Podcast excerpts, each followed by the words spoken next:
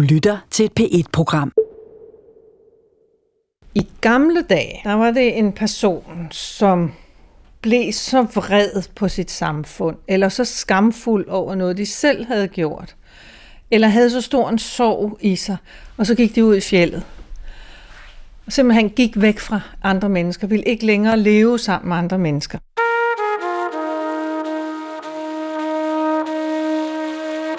Han var klædt i skind, og hele hans tøj var, var skindtøj jo, og han havde ikke, han havde ikke noget skydevåben med sig, men hvordan han ledlagde øh, dyr der, det ved jeg ikke.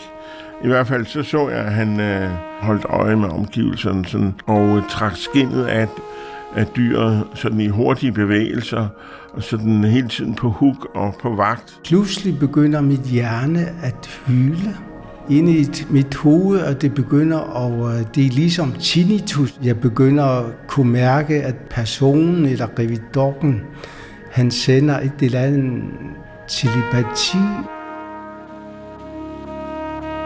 Så er det her jo naturligvis tabubelagt, fordi at man tror, at øh, den, der går revidok, mister sin mulighed for frelse.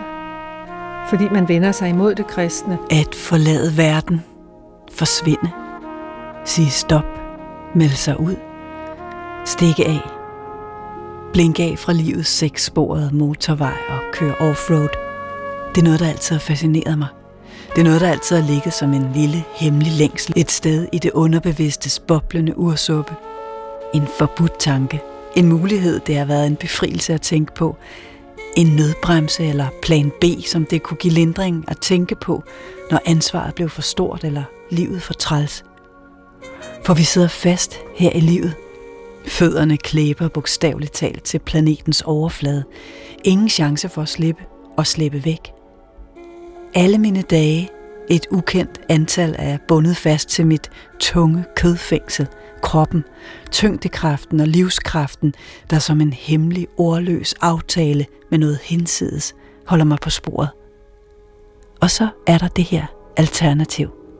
Nå, men det, der er så imponerende og stærkt, det er, at man kan jo som moderne menneske, øh, der mener man ligesom, at man har en magt over naturen, men når man kommer op i den grønlandske natur, og sådan er det jo øh, alle steder sikkert, hvor mennesket ikke har nogen videre indflydelse, så er naturen bare så kæmpemæssigt overvældende.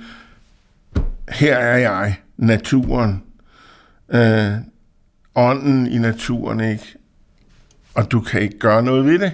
Og det fornemmer man, når man er deroppe, ikke? fordi øh, i nu er altså ånden i naturen er ligesom trukket sig tilbage, eller lade mennesket råde i, i den der, øh, i det der rum der. Og øh, når man så bevæger sig ud i det, jamen, så mærker man, at du overlever ikke, hvis ikke du selv øh, gør noget.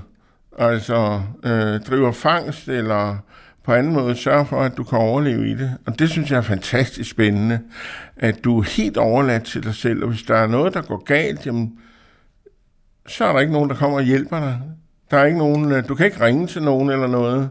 Altså, det må du klare selv. Det synes jeg er fantastisk. Og det er jo det, de gamle fortællinger også handler om. Måske det er det, der tryllebinder mig ved fjeldgængerbegrebet, ligesom med eneboerne, i remitterne i de tidlige klosterkulturer. Dem, der valgte menneskene fra, og i stedet valgte ørkenen, ensomheden. Ørkenfædrene, der sad i øde huler i bøn i flere årtier ad gangen, har ikke umiddelbart noget at gøre med myterne om de grønlandske fjeldgængere. Og så alligevel. Sådan en hedder på grønlandsk en revidok, og når der er flere af dem, så hedder de revidut. Og i en almindelig dansk tale, så kalder vi dem jo en revitok. Og det, det, det har man været interesseret i i Danmark stort set øh, i hele i hele kolonitiden. Øh, der er lavet film, der er skrevet bøger, danske skønlitterære forfattere har skrevet bøger, hvor der forekommer sådan nogle fjeldgængere, kalder vi dem. Øh, og, det, og det er vel det, det sådan øh, øh handler om, at, at en person går til fjelds og forsvinder for sit samfund. De fleste mennesker længes efter at høre til, være en del af et fællesskab, være med i flokken. Men hvad med dem, der drømmer om det modsatte? Dem, der drømmer om at vende civilisationen ryggen, gå solo, være alene. Jeg tænker, det er fortvivlelse, der driver et menneske ud i det øde. De kristne eneboers desperation for at få kontrol over følelserne og kroppen, og i stedet blive et med Gud, er måske den samme fortvivlelse over oplevelsen af ikke at passe ind i verden, være en fiasko og stikke af. Og det var jo det samme Angagok-lærlingen gjorde, altså ham, som gerne ville være åndemaner. Den person ville også gå ud i fjellet for at leve for sig selv og møde ånderne derude. Men hvor åndemaneren ligesom gik i den hensigt at erhverve sig viden for at kunne hjælpe sine bopladsfælder og for at vende tilbage til menneskene med den viden, så gik revidokken jo i vrede mod menneskene, i den hensigt aldrig at vende tilbage mere. Og derfor blev man så bange for revitokkerne, øh, fordi man regnede med, at de selvfølgelig havde onde hensigter eller ville hævne sig over det, der var sket. De store, øde vider drager os med deres ensomhed. Her står vi ansigt til ansigt med naturens ånd og kraft. Det er mystisk og ultimativt. Det er verdens ende, eller måske verdens begyndelse. Du lytter til den aller sidste udgave af Audiens på P1, om det grønlandske fænomen fjeldgænger eller rivitok. Du skal møde Kærte fra Asiat på den grønlandske vestkyst, og Jørgen Borg, der er kunstner og har boet i Grønland i 26 år. De to siger, de har mødt en fjeldgænger. De vil gerne fortælle om det, på trods af det tabu, der ligger omkring fænomenet. Og så skal du møde Kirsten Tisted, der er ekspert i grønlandske fortælletraditioner, litteratur og minoritetskultur. Jeg hedder Katarina Levkovic, og nu går vi offroad.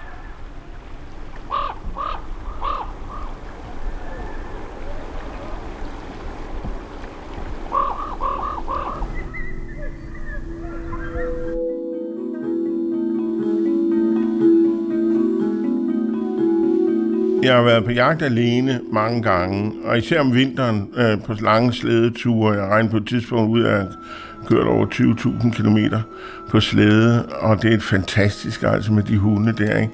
Og der man ligesom bliver man også en del af det. Øh, og hundene respekterer dig, og hvis du kører meget med din hunde, jamen, så, er det, så er de gode, så kan man stole på dem, og de stoler på dig, og du er altid den samme og sådan noget, og de, bliver betragt, de betragter dig som lederen af flokken. Og øh, så bliver man ligesom en del af det, og, og man befinder sig som en fnug i universet. Kunstneren Jørgen Borg har boet i Grønland i 26 år. Han udviklede en stor forståelse for fiskeri og jagt, og de gamle grønlandske fortællinger blev til stor inspiration. Han lærte at analysere naturens og landskabets struktur derude i fjellet. Og hans kærlighed til landet er stor. Jørgen kender alt til kunsten at nedlægge på den rigtige måde, flå, partere, tilberede og spise alt det, der er derude. Han kommunikerer med de dyr, han har udset sig, mærker deres ånd og forstår, om de vil dø eller skal leve videre, sådan som det er foregået i tusindvis af år.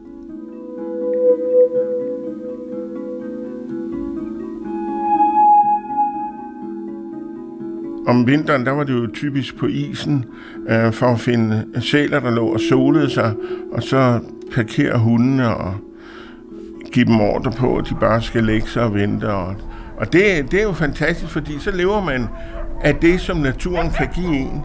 Og det synes jeg var vidunderligt. Hunden og jeg, vi spiser jo det samme. Og øh, jeg koger mit kød, eller spiser nogle gange noget af det råt, og hunde, de elsker jo, at der er belønning for den indsats, de har gjort. Og så kører man langs, langs landbrækket og finder ryberne på fjeldskråningerne, når solen skinner, og det er stille vejr, ikke? eller man ser en hare og, og får den med hjem også. Det, det, det, det er, altså det glemmer jeg aldrig, og det kan jeg blive ved med at drømme om stadigvæk.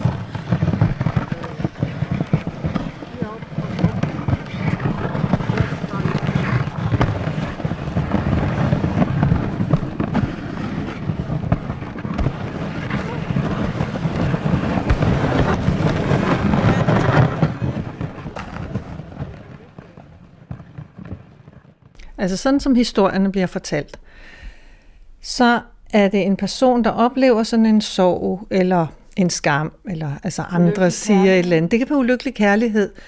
Øh, nu handler de gamle historier ikke så meget om kærlighed, men det kommer ind. Øh, I begyndelsen af 1900-tallet, så begynder man at få den her romantiske kærlighed ind i Grønland også. Øh, så det kan være mange forskellige ting, men det kan også være, at folk har sagt noget vanvittigt sårende til en. Altså man er simpelthen blevet skammet ud på en eller anden led, eller såret så meget, at man tænker, at de her mennesker, dem vil jeg simpelthen ikke beskæftige mig mere, med mere, nu går jeg. Og det bliver gerne beskrevet sådan, at det ikke er en pludselig indskydelse. Det er noget, folk går og ruer på. Fordi der er det her tavshedskompleks i, i den gamle grønlandske tradition. At lige sådan som åndemalerlærlingen, han måtte ikke komme tilbage og fortælle, eller hun, de måtte ikke komme tilbage og fortælle om, hvad det var, de havde oplevet derude, for så mistede det sin kraft. Man skulle beholde det inde i sig, fordi så gror det. Men, men følelser gror jo, når man ikke lukker dem ud. Så derfor så groede den her skam og sorg og vrede, og hvad det ellers var, man kunne samle sammen på. Det groede inde i personerne.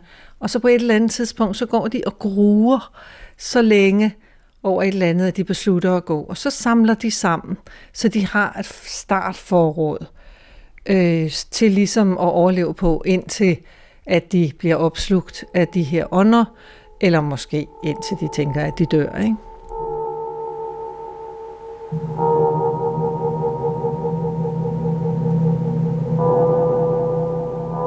Det koger i mig. Min puls driver mig frem. Det er mørkt men isen lyser. Min næse river den iskolde luft til sig og slynger den fra sig igen. Jeg skal væk. Ud. Jeg går opad. Jeg har planlagt min rute. Jeg har langt igen. Det kribler under huden. Mine knoer er hvide og spændte i handskerne. Hænderne knyttede. Jeg er rasende. Mine tænder er blottede. Jeg vender mig ikke om. Månen står op bag mig Lysene er langt borte. Der bliver længere og længere mellem mig og de andre. Jeg river mig løs. Som en meteorit på vild vej gennem mørket. Jeg går mod en anden verden på den lysende is. Og så forestillede man sig, at når den pågældende havde levet et stykke tid ude i det store øde, så ville vedkommende blive kontaktet af de der ånder, de store kræfter, som er ude i det store øde, på samme måde som den, der gik for at blive angagok. Ikke? Øh, og så vil vedkommende få helt magiske, eller altså større end mennesket kræfter, så man kunne flyve gennem luften for eksempel, og man fik enormt store muskelkræfter og så videre, og man kunne blive meget, meget gammel, måske lige frem udødelig. altså om efteråret, så var det jo, øh, det var det rensdyrjagt, og alle i bygden tog jo, øh, eller alle, altså fangerne, de tog på rensdyrjagt. Og øh, de store sønner, de var jo også med. Og der var sådan forskellige steder syd for Addo, hvor jeg var i, i 19 år, hvor man tog hen på rensdyrjagt, og det var gerne ind i Nordstrømfjord, hvor der var forskellige store søer, man bare både op i, og så sejlede enten roede man, eller også havde man en lille pongsmotor med, og det, det var et knokleri uden lige, altså hvor man sådan øh, bruger en dag øh, på at, at bære ting op, og, og øh, det meste af en dag på at komme ud i det område, hvor der ikke så lige er andre mennesker. Og så øh, slår man telt jo, og slår lejr og, og, og går ud i fjellet hvad det sit. Og det var gerne, at man gik hver for sig, det kunne jeg godt lide. Altså, Øhm, så øhm, mødtes man om aftenen, jeg kom gerne som regel sent hjem. Det var nogle gange, det var over midnat, så var det bælragende mørkt.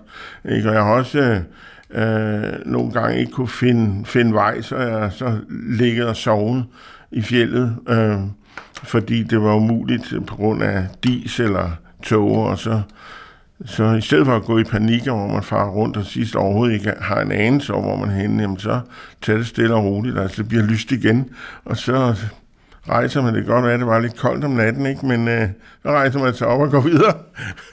man forestiller sig, at de bor i huler. Fordi man har jo nogle gange fundet fjeldgængerhuler. Alle kan påvise, at her er der en hul. Jeg har selv engang fået en vist op i, i Gernslusser inde i, i, i området bag Sønderstrømfjord. Øh, at her er den her revidokhule som folk har fortalt om og sådan. Altså, det, det vil man kunne næsten alle steder på kysten. Øh, så man forestillede sig, at de boede i huler, men hvis man går tilbage til de her tidlige historier, som er nedskrevet i midten af 1800-tallet, øh, så, øh, så får de de her store kræfter, og så begynder de at leve som almindelige mennesker for huse, måske huse på Nunatak, sådan et fjeld inde i indlandsisen. En Nunatak, det er sådan et bjerg, en klippe, der stikker op inde i indlandsisen. Det er sådan et sted, ingen normale mennesker vil bo, men der bor så revidokkerne, ikke?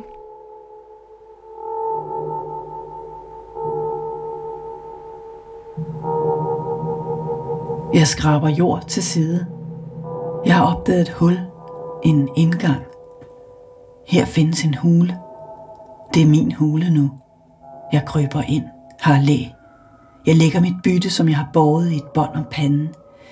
Jeg har slagtet æstetisk, har forståelse for kødets struktur. De lune kødstykker indtager jeg fra spidsen af min kniv.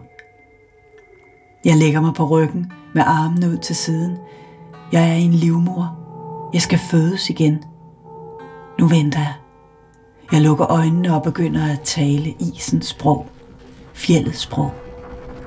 Jeg forstår lyde, der kommer langt borte fra. Hule, brøl. En klagen bag et bjerg. Is, der skrider. Jeg forstår det hele. Jeg er det. Mine negle bor sig ned i sneen. Kulden bliver varm. Min krop slapper helt af. Jeg er hulen. Jeg er polarrevens skrig. Jeg er det. Styrken kommer voksende op fra undergrunden og breder sig som en rå kraft. Mine kæber vokser og er spændte. Mit blik er stift rettet ud i luften. Hvad jeg var før, glider langsomt bagud og fortoner sig. Jeg husker ikke længere, hvad jeg var før. Lige nu er der kun hule, negle og muskler. Jeg fødes her. Det, det er i sommer, om juli, august måned. Dejlig sommer, og øh, man kan lugte naturen. Ja, vi, vi tager båden. Vi har sådan en kajnes øh, klasviberbåd med 40 marine hesteskræfter. Kærte er fra Asiat. Da han var barn, tog han tit med sine forældre rundt i diskobugten i weekenderne for at jage og spise i det fri. Vi plejer at vente ude, indtil det bliver højvand, og så kan vi fange lidt øh, ganiorker eller, øh, eller fugle, som vi kan spise. Og jeg husker, at vi fanger ungfugle, som vi kan spise. Og der var pligtstele, og der er islom, der synger, og øh, fuglesang, og snisspor, der synger. Og, og det er så dejligt. Og falke, der går på jagt, at lave en rype eller små fugle. Vi sætter et telt op, og så snakker vi om, vi sætter garn herover. Vi sætter måske 3-4 garn op. Og jeg tager på rybejagt eller fuglejagt øh, på et tidspunkt ikke langt derfra. Og det er jo et meget dejligt sted. Øh, stedet ligner jo et øh, slags, en anden slags form for paradis for mig. Ikke? Og hvor jeg, når jeg går op i indlandet, så kan jeg se sommetider, øh, månen kommer op af indlandsisen. Ved man noget om, hvor længe øh, sådan en, en rivitok kan overleve? Ja, det har man jo præcis ikke nogen formodning om.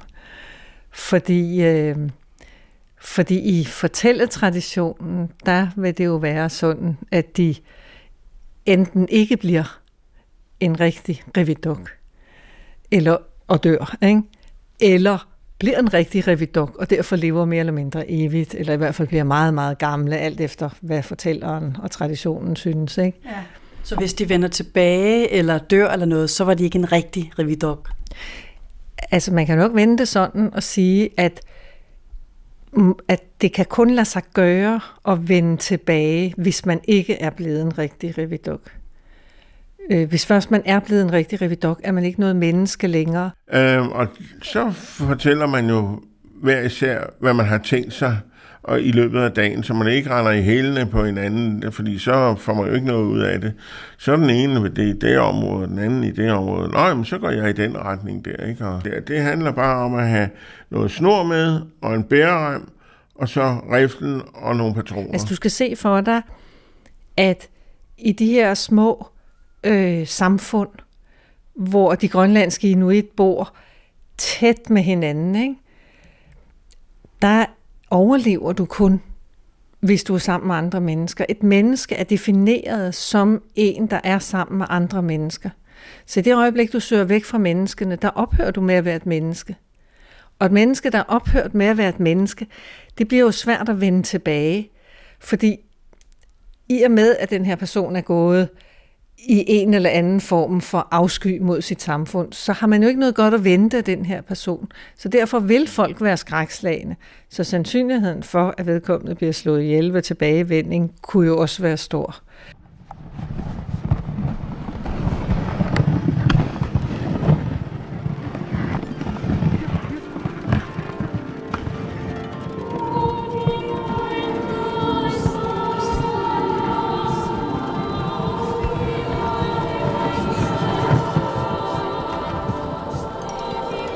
Øhm, så kommer man jo ind i fjellet, og, og ja, man bliver ligesom opslugt og kommer ind i nogle andre verdener, og man kigger rundt og ser øh, måske være heldig.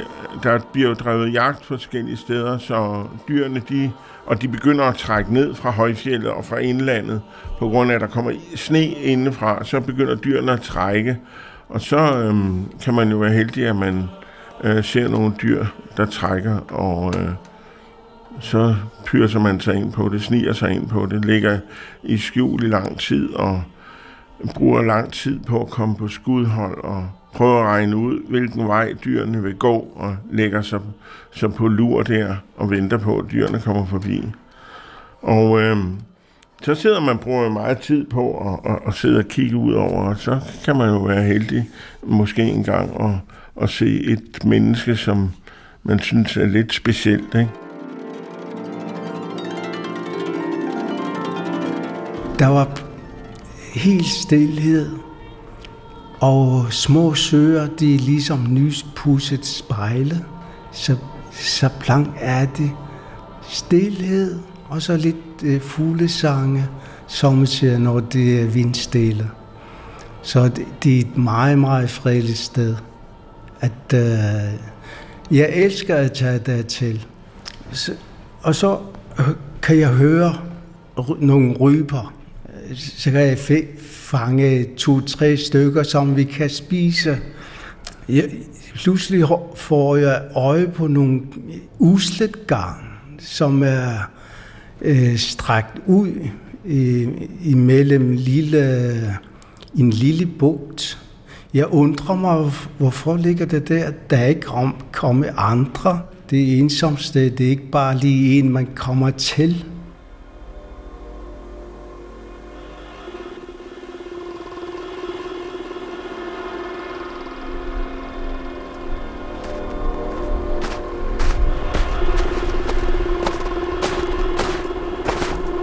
Dyr eller et menneske? Er jeg ånd eller virkelig? Min pels føles varm og god. Snefnuk sætter sig i den og smelter langsomt. Mit hjerte slår tungt og roligt. Jeg bevæger mig fremad. Fjellet er min ven. De hvide vider byder mig velkommen, tager imod mig, og jeg indtager terrænet med min krop og mine spændte sanser. Jeg går fremad på isen. Jeg mærker, der er fisk nede under mig. Jeg fornemmer livet under isen. Gammelt liv. Jeg er gammel. I fjeldtid er jeg gammel. Jeg har altid været her. Jeg har altid. Jeg har været her lige så længe som isen, som fiskene under den. Mit hjerte banker sammen med fjellets hjerte. Blødt og rungende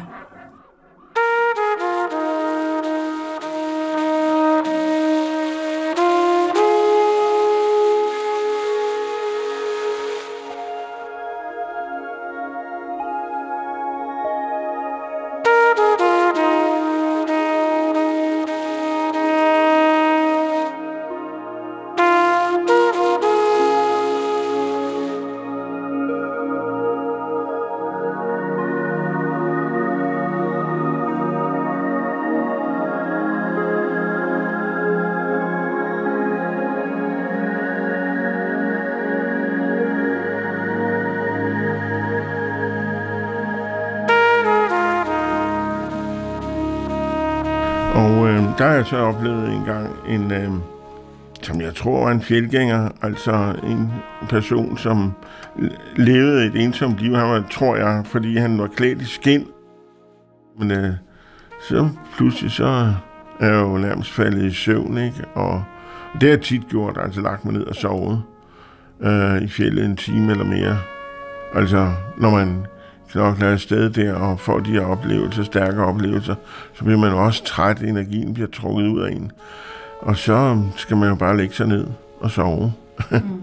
og, og så rejser mig op der, og så siger jeg, Søren, der, der, der er jo den, den sten, der jeg ikke lige mærke til før, der var derude. Og så opdager jeg så, at den bevæger sig, og jeg er ret sikker på, at øh, han har ikke set mig, fordi så ville han ikke have været der. Øh, så jeg forholder mig fuldstændig stille, altså. Altså for det første er der ingen grund til at forstyrre det, han er i gang med, vel? Og øh, altså, han, han ville også sikkert blive meget sur, hvis jeg kom pludselig og, og øh, brød ind i det der. Han er gang, hej kammerat. Øh, hvad hedder det? Det der jo er, øh, altså regnstyr, de er jo meget kamufleret med den pels, de har, ikke? Og hvis du selv bærer den plet, så er du jo også lige så kamufleret, ikke? Så det er jo ikke noget, man sådan lægger mærke til øh, i første omgang. Det er først bevægelser, det er tit bevægelser, man opdager, når man går i fjellet, så er det jo tit bevægelser, man opdager. Det er også derfor, jeg fortalte fortalt før, at når man sådan kigger ud, og så kan, hvad det, det kunne godt ligne noget, men så vender man tilbage til det lidt senere og kigger igen, har det bevæget sig? Fordi det er bevægelserne, der gør, at man kan konstatere, om det er noget levende. Ikke? Og det kunne jeg jo så se her, at øh, hold da op. Så det blev jeg lidt forskrækket over, ikke? fordi jeg har aldrig, jeg har kun øh, en enkelt gang før altså oplevet at finde folk i, øh, på fjellet, øh, når man går selv. Så jeg undrer mig over at undersøgt, øh, undersøger garnet, og der ligger to levende store ører. Af dem tager jeg øh, selvfølgelig af, på grund af, hvis de bare bliver der, så vil det røgne. Fordi jeg vidste, at øh, man skal passe meget på ørefangsteder. Man skal ikke bare smide, man skal heller ikke bare lade fangstyr røgne. Så jeg tager den af og lægger den på et sten, ikke langt derfra, om tænkte, der må der være et, et andet menneske i nærheden, eller måske flere. Så jeg følger en lille sti, og pludselig begynder mit hjerne at hyle ind i mit hoved.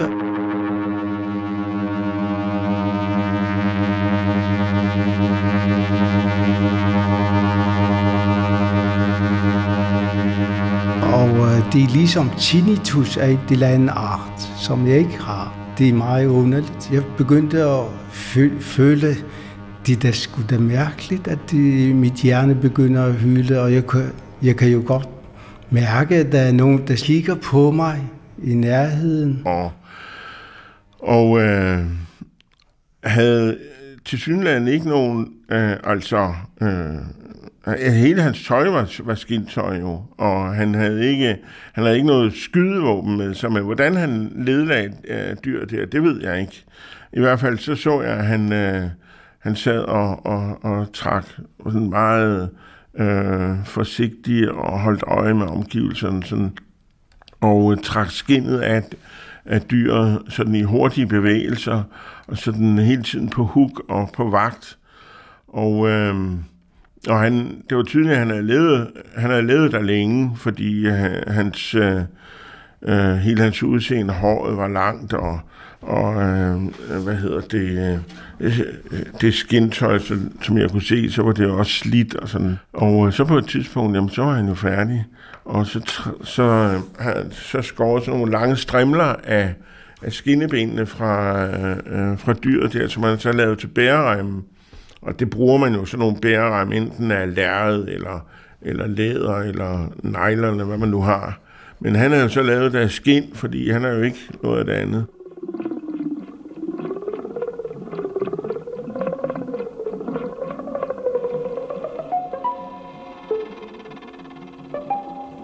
Jeg ser landskabet gennem hår. Mine øjne er næsten dækket. Jeg virrer med hovedet og ser mod mit garn ved bredden. Jeg har kun sanser, har ingen tanker. Jeg er kun instinkt. Jeg vejer, fare, den vej, flugt, sult. Jeg sniger mig væk, væk eller ind på mit bytte. Stemmerne truer. Jeg springer mellem store sten, hurtigt, stanser og lytter, springer, må hente mit bytte senere. Jeg folder mig sammen til en tue. Jeg er landskab. Jeg er fjeld. Rør mig ikke. Jeg kommer ind på dig bagfra i tidens krumning. Før er snart. Nu er tusind år siden. Jeg springer mellem isflager og tidsflager. Allerede forvandlet. Det tabuagtige kommer jo af flere forskellige ting, men, men først og fremmest jo fordi, at, at man knytter så meget ondt til revidukken. Og også fordi, at man har en kæmpe skamfølelse over at have presset revidukken derud. Altså de her historier, tror jeg, er i gamle dage blevet fortalt, øh, også for at advare folk mod at skabe revidukken. De er altid fortalt om, hvad det er i kollektivet, der gør, at en person presses helt derud, hvor personen har været nødt til at forlade samfundet. Så enten har man været alt for grov i sin afvisning og i sin hån af en person, så når man hører den historie, så kan man høre, at man skal lade være med at tage al æren fra et andet menneske, fordi så kan det gå grueligt galt. Ikke? Eller også har man blandet sig i noget, man ikke skulle blande sig i, og at det kan man lære. Ikke? Altså, så det har hele tiden været de her historier om, at vi skal passe på hinanden. Og, og, øhm, så det har været den ene del. Og det andet har så været, at med kristendommen, så bliver det jo enormt tabubelagt, fordi det simpelthen bliver forbudt. Fordi alle de der ånder derude, ikke? er i bedste fald overtro, og i værste fald djævelens ondskab selv. Ikke? Altså de første missionærer er jo ganske overbeviste om, at alle de her ånder er virkelige nok, men de er bare øh, djævlen selv og alle hans gerninger. Ikke? Øh, og øh, det bliver grønlænderne meget, meget længe ved at tro. Altså der er stadigvæk de her historier omkring, hvordan en åndemaner skal hen i kirken og øh, døbes, og hvordan så hjælpeånderne de kommer og simpelthen angriber, piner og plager den her åndemaner, fordi nu vil hjælpeånderne jo miste det her menneske, hvorfra de får varmen. Der var sådan et en udvekslingskontaktforhold imellem mennesker og ånder. Ikke? Så derfor så er, så er det her jo naturligvis tabubelagt, fordi at man tror, at øh, den, der går revidok, mister sin mulighed for frelse fordi man vender sig imod det kristne og, imod, og til det før kristne. Men det før kristne leder jo ikke til paradis og syndernes forladelse osv. Så, så det at blive revidok betyder, at man afskriver sig sin kristne tro. Og det er klart, det er jo dybt ulykkeligt for en familie og et samfund at have et medlem, der har gjort det. Så, så der vil man være skamfuld på egne vegne over at have drevet det der hen for det menneske, og skamfuld på det menneskes vegne, og umodelig så umodig selvfølgelig også, over at det menneske er fortabt. Ikke? Og de fortællinger, man kan læse om, det er gerne, der er gerne sådan en voldsom årsag til, at, at folk vælger at gå ud i naturen, enten for at, at finde sig selv igen i den nye situation, man er kommet i, eller fordi man er blevet træt af det hele, og så lever så længe, som man, øh, som man kan på den måde der.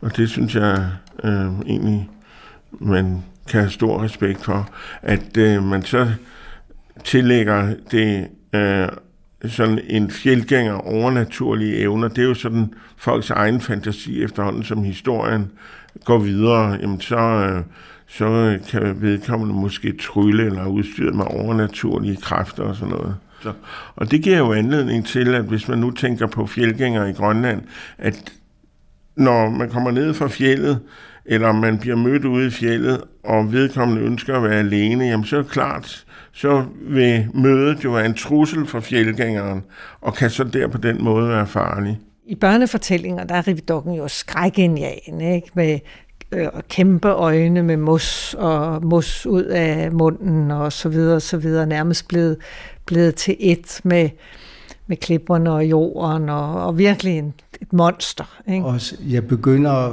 kunne mærke, at de, måske personen eller revidokken, han sender et eller andet telepati eller et eller andet vibration mod mig. Det er hverken negativt eller positivt. Det er en mærkelig oplevelse.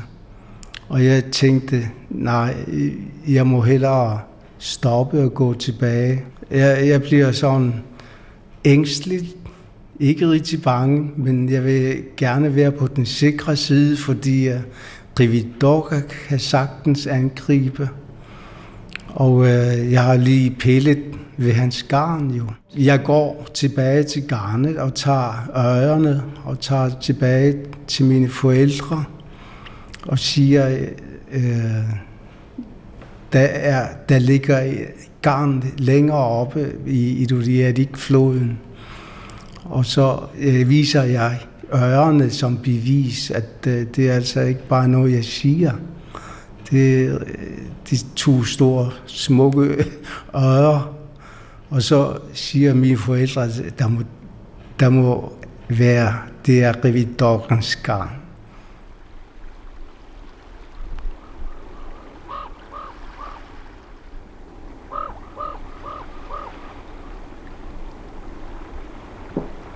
Ja, jamen det er også nogle gange, man kan opleve det der øh, mærkelige, øh, tidsløse rum, hvor man pludselig kan mærke, øh, hvordan en fortælling er opstået.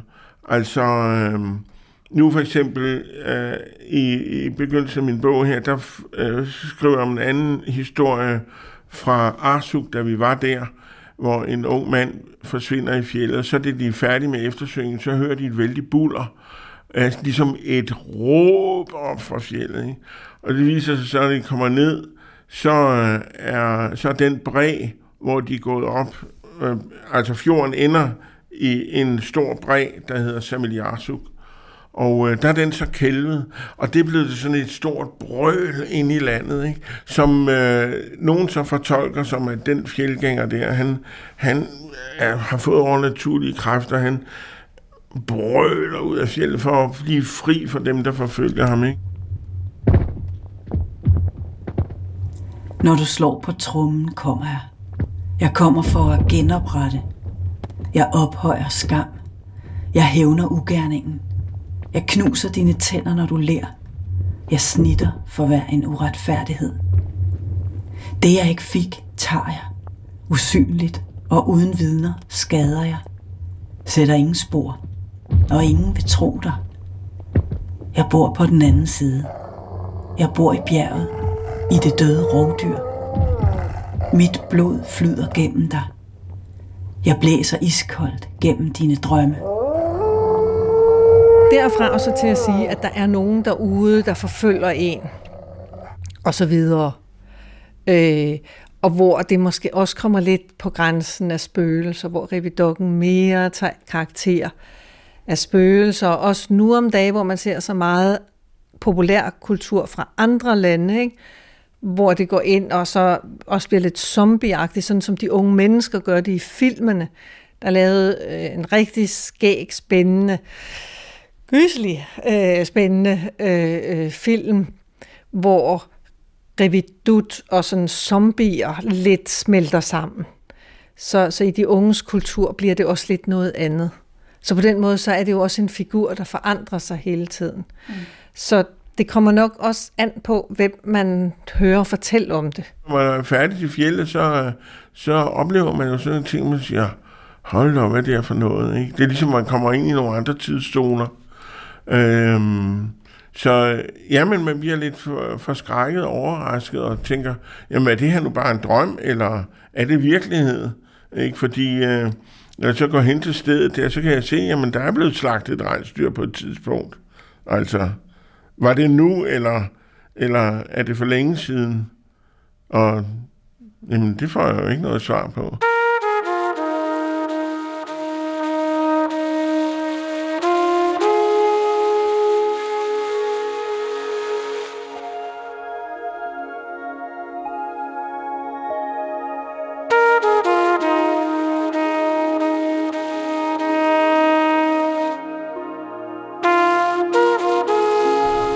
Den der øh, kan jeg ikke klemme. Altså, det, det, det er, der er mange huler om, rundt omkring øh, Diskobugten, og der er jo mange stendynger flere steder i Grønland, hvor i, i den der lille Agusit øh, nedlagte bygd, måske 2-3 kilometer derfra, der lå Rividokkens hule og, og hans grav.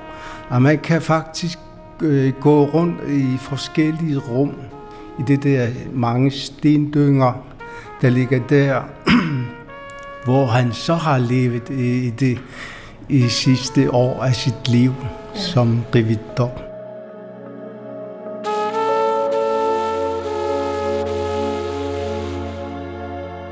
Det her er, er, øh, har en lang historie for at være rigtig problematisk. Og det har det, fordi at der gik altid rygter. Før i tiden, der blev folk jo væk derude. Ikke? De blev væk under jagter, typisk i kajak. Og hvis de ikke havde været sammen med nogen, der så dem kendre, hvis liget ikke blev fundet, hvis kun kajakken blev fundet, så gik rygterne. Og det var modbydelige, ondskabsfulde rygter, som mange har vendt sig imod. Deriblandt en af Grønlands store digtere, Frederik Nielsen Faré, der har skrevet om det her med, hvor forfærdeligt det er for familien, når ikke bare har man mistet sin forsørger, men nu skal man også høre på alle de der rygter om, at han er gået revidok, og måske er han derude og viske, viske, tiske, tiske. Der går flere rygter om, at der skulle ligge en gammel revidok-hule her omkring Rasiganguit. Jeg spejder ud i den hvide ørken, et øde fjeldlandskab. Det er et tusmørke, som det er næsten hele dagen på den her årstid. Lyset er kun fremme 3-4 timer om dagen. Frosten blæser gennem kroppen, sammen med en gysen, når man forestiller sig at gå frivilligt herud, og hvor længe man mund kan overleve. Nogle lænkede hunde hyler som ulve i det fjerne, og en ravn letter fra en bjergtop, og dens flugt står som sort kalligrafi i det hvide. Faktisk øh, ikke langt derfra en lille ø, ligger der en lille hule. Øh, der er nu en, som tænkt, øh, at han ikke længere vil øh, leve med andre. Hans skeletter, han, de ligger der stadig med meget god udsigt mod Augustit øh, fjorden. Og så øh, i barnedagene eller skoleårene i Christiansåb, der plejede vi at tage på legeskole, og så gik vi derop og så hans grav, hvor hans skeletter lå derinde. Og på et tidspunkt var der en af vores skolekammerater, som tog en lille souvenir af hans tand, og så tog den med hjem. Så så jeg ham øh, vågnede vi om natten, at der var en, der græd. Og så øh, spurgte vi, hvad laver du, Christian? Han hed Christian. Og så sagde han, det var, det var revidokken, der hentede sit tand. Så han, han var nødt til at lægge den tilbage, fordi han, revidokken viste sig som en ånd, ude foran vinduet og så til Christian, at, at du skal aflevere tanden.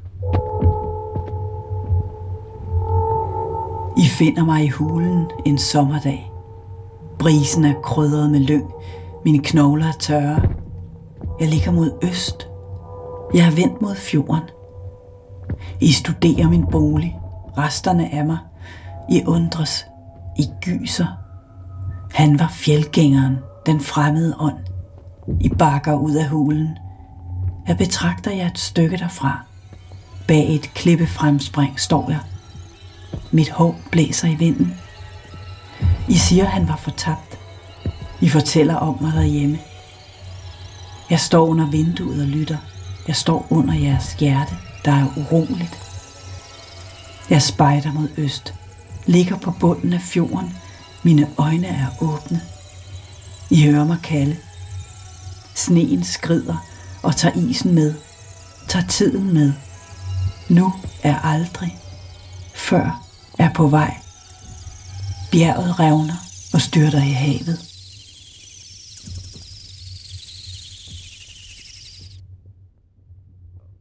At begynde som at leve som rividok, det, det, det har måske også været, hvad hedder det, et ualmindeligt kamp. Eller det er en befrielse fra mange problemer. Det kan også være en slags øh, en frihed, at der er jo mange folk, som bare forsvinder øh, op i Grønland, enten af ulykke, eller måske har selv taget øh, ind til naturen, måske for at undgå selvmord, som der foregår også meget den dag i dag. Øh, men nogle af dem vælger simpelthen øh, den vej, ikke? altså hvor de gerne vil leve selv. Jeg henvendte mig til politiet i Grønland for at finde ud af, hvor mange personer, der egentlig sådan forsvinder i Grønland. Efter et par dage vendte politimesteren tilbage med en statistik, og resultatet overraskede mig noget. De seneste 6-7 år er over 75 personer forsvundet. Det vil sige, at der har været eftersøgninger til lands med både og helikopter. Der har ingen spor været, ingen lig, og sagerne er blevet lukket som uopklaret. Kan, kan, kan det her sammenlignes med, øh, med selvmord? Er det et langsomt selvmord? Det har man jo gjort. Altså det ligger også i den grønlandske tradition, især i, i 1970'erne med sådan det anti-autoritære, anti-imperiale oprør. Der så man meget selvmordere som en slags moderne revidok. Altså en person, som øh, som begik selvmord, fordi at samfundet var blevet for fremmedgørende, lige dansk, øh, ikke havde plads til sine medborgere. Så, så der blev det ofte i grønlandsk litteratur og i grønlandsk musik skildret som, som at nu har en person begået er, er gået den moderne form for revidok ved at begå selvmord. Men nu, om, nu øh, her øh, i de sene, de sidste øh, par år, øh, der har man også snakket om de grønlændere, der tager til Danmark som en form for revidut.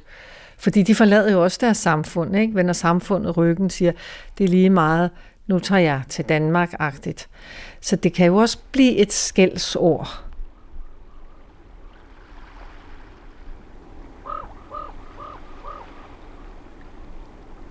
Men hvad er det så egentlig, det her begreb, fjeldgænger eller rividok? Det virker næsten som et fænomen, der befinder sig et sted mellem fantasi og virkelighed, mellem det jordiske og det åndelige. Langt hen ad vejen kan det følges som et socialt eller psykologisk fænomen. En person går til fjels på grund af skam eller sorg eller vrede og vender aldrig tilbage. Men på et tidspunkt kommer der et punkt i tankerækken, et kryds, man må stanse op ved – og spørge sig selv, om hele Rividok-verdenen er et område i den grønlandske fortælletradition. En myte, der har haft til formål at advare og underholde. Eller er det en verden, der kræver en særlig indsigt, en sjælelig forbindelse med naturen, i nu ånden i naturen, og som opstår, når den åndelige dimension en gang imellem bryder gennem muren til den fysiske verden, for at sige, her er jeg, min verden findes. Ligesom med klarsyn, folk der pludselig påstår, de har mødt Jesus eller oplevet spontane helbredelser. Der findes en anden dimension. Og det mærker man for eksempel i den grønlandske natur. Hvis man er resonant for det. Hvis man kan spille i den tonart, så at sige. Ellers er det lukket land, og man står tilbage med spørgsmålet virkelighed eller bluff som Jørgens oplevelser med sine hunde ude på fjellet. Noget af det, jeg så også synes var fantastisk, når jeg sidder der på vej hjem om aftenen, og, øh, og det, så sidder man jo i nogle timer, to, tre, fire timer, alt efter hvor langt man har været væk, sidder man så på slæden, ikke, og solen går ned, og man ser jordens skygge hæve sig op på himlen som sådan en stor rødviolet vælving. Det er fantastisk, altså. Og så midt i den der skygge, så kommer månen som en kæmpe skive, der lyser op sådan helt har sit eget, og det, man tænker, hold kæft, man et åndeligt univers, man her er i, ikke? Og, øh, og så sidder man der, og så kører tankerne jo afsted. Og så øh, man ser hundene, og de traver, det er det samme trav der, ikke? Og pludselig så opstår der sådan en fluorescerende lys omkring hundene. Mærkeligt altså, det bliver til en helt flamme, øh, som sådan blaffer, ligesom det var rigtig ild. Øh, men det er bare, øh, det er bare noget, en aura omkring hundene. Det har jeg oplevet så tit. Man kan også opleve det lidt i Danmark, men det er ikke, det er sværere at, at se det, men øh, deroppe i den kolde luft, når luften er stille, og man kører hjemad på den måde der, så er det hver gang, at det opstod det der. Altså, man bliver den helt forskrækket. Og jeg prøvede at vise det til andre, når jeg en sjældent gang har haft nogen med. De kan fandme ikke se det. No. Jeg siger, det kan jeg ikke forstå. Det er da, det er da så tydeligt. De er, jeg har ikke haft nogen med, der kunne se det. Okay. Det, det synes jeg er mærkeligt. Er meget. Ja. Øhm, ja. Det er heller ikke alle grønlandske forfattere, der har været lige villige til at indse den her øh, romantik og, og så videre. Altså en af de første grønlandske forfattere, en stor politiker, der hedder Aho Lønge, øh, som skrev den anden grønlandske roman, der er udgivet på grønlandsk i 1931. Den hedder Ukiut 300 år, ret oversat 300 år efter. Han øh, bruger det der revidok-motiv, men han lader det være de øh, de gamle overtroiske ude i de små bygder, som ikke har fulgt med udviklingen. Det er skrevet som fremtidsroman. Den foregår i 2021. Og, øh, og der er altså nogle lommer af en overtroisk fortid, hvor de her mennesker de går rundt og tror, at det er Rividut, der er derude, som pusler og spøger og tager deres mad og sådan noget. Øh, og der skriver han direkte, at nu om dage, der er der ikke nogen plads for revidukkerne, fordi nu kan man jo bare tage et fly og flyve henover og se, at der er jo ikke nogen ånder derude, vel?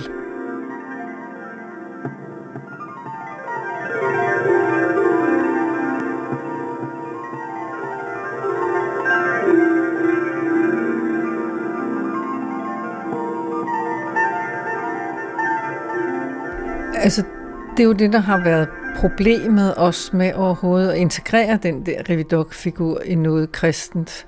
At I de tilfælde, hvor en Revidok skal tilbage, så skal vedkommende jo gå i sig selv og bede om tilgivelse. Det har jeg faktisk, øh, det er der et glimrende eksempel på i den allerførste grønlandske roman, der er skrevet udgivet i 14, øh, hvor man har en, en fyr, der går revidok, fordi han bliver fuldstændig frosset ud af sine egne plejeforældre. Pludselig opdager, at han ikke er god nok til at få den pige, han elsker. Og så går han sin vej, fordi han føler, at han har mistet hele sin familie. Ikke kun pigen, men også dem, han troede var hans forældre. Så han går sin vej og bliver revidok, men han fortryder og forsøger at vende tilbage hjem. Han kommer så ikke hjem, for han går igennem isen på vejen, men han dør med sine hænder foldet i bøn. Så, så kan han jo komme op til Gud. Så, så det er en modsætning. Den har ikke været integreret, i hvert fald i den, i den sådan traditionelle kristendom.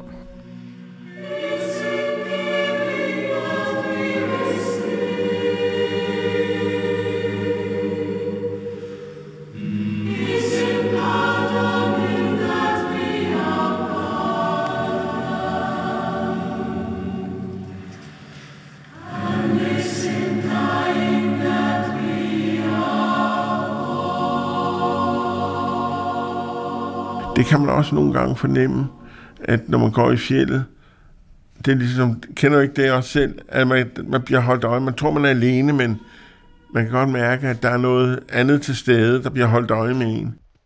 Audiens på P1 har nået sin endestation. Det var den sidste udgave af programmet, der dog lever videre i æderen på programmets hjemmeside eller i radioappen som podcast, hvor de tidligere udsendelser også findes.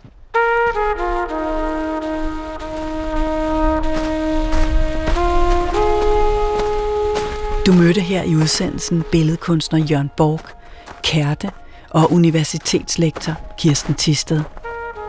Det er mig, Katarina Levkovic, der har tilrettelagt og produceret audiens. Jeg siger tak for rejsen og går nu mod andre verdener på genhør i nye afskygninger.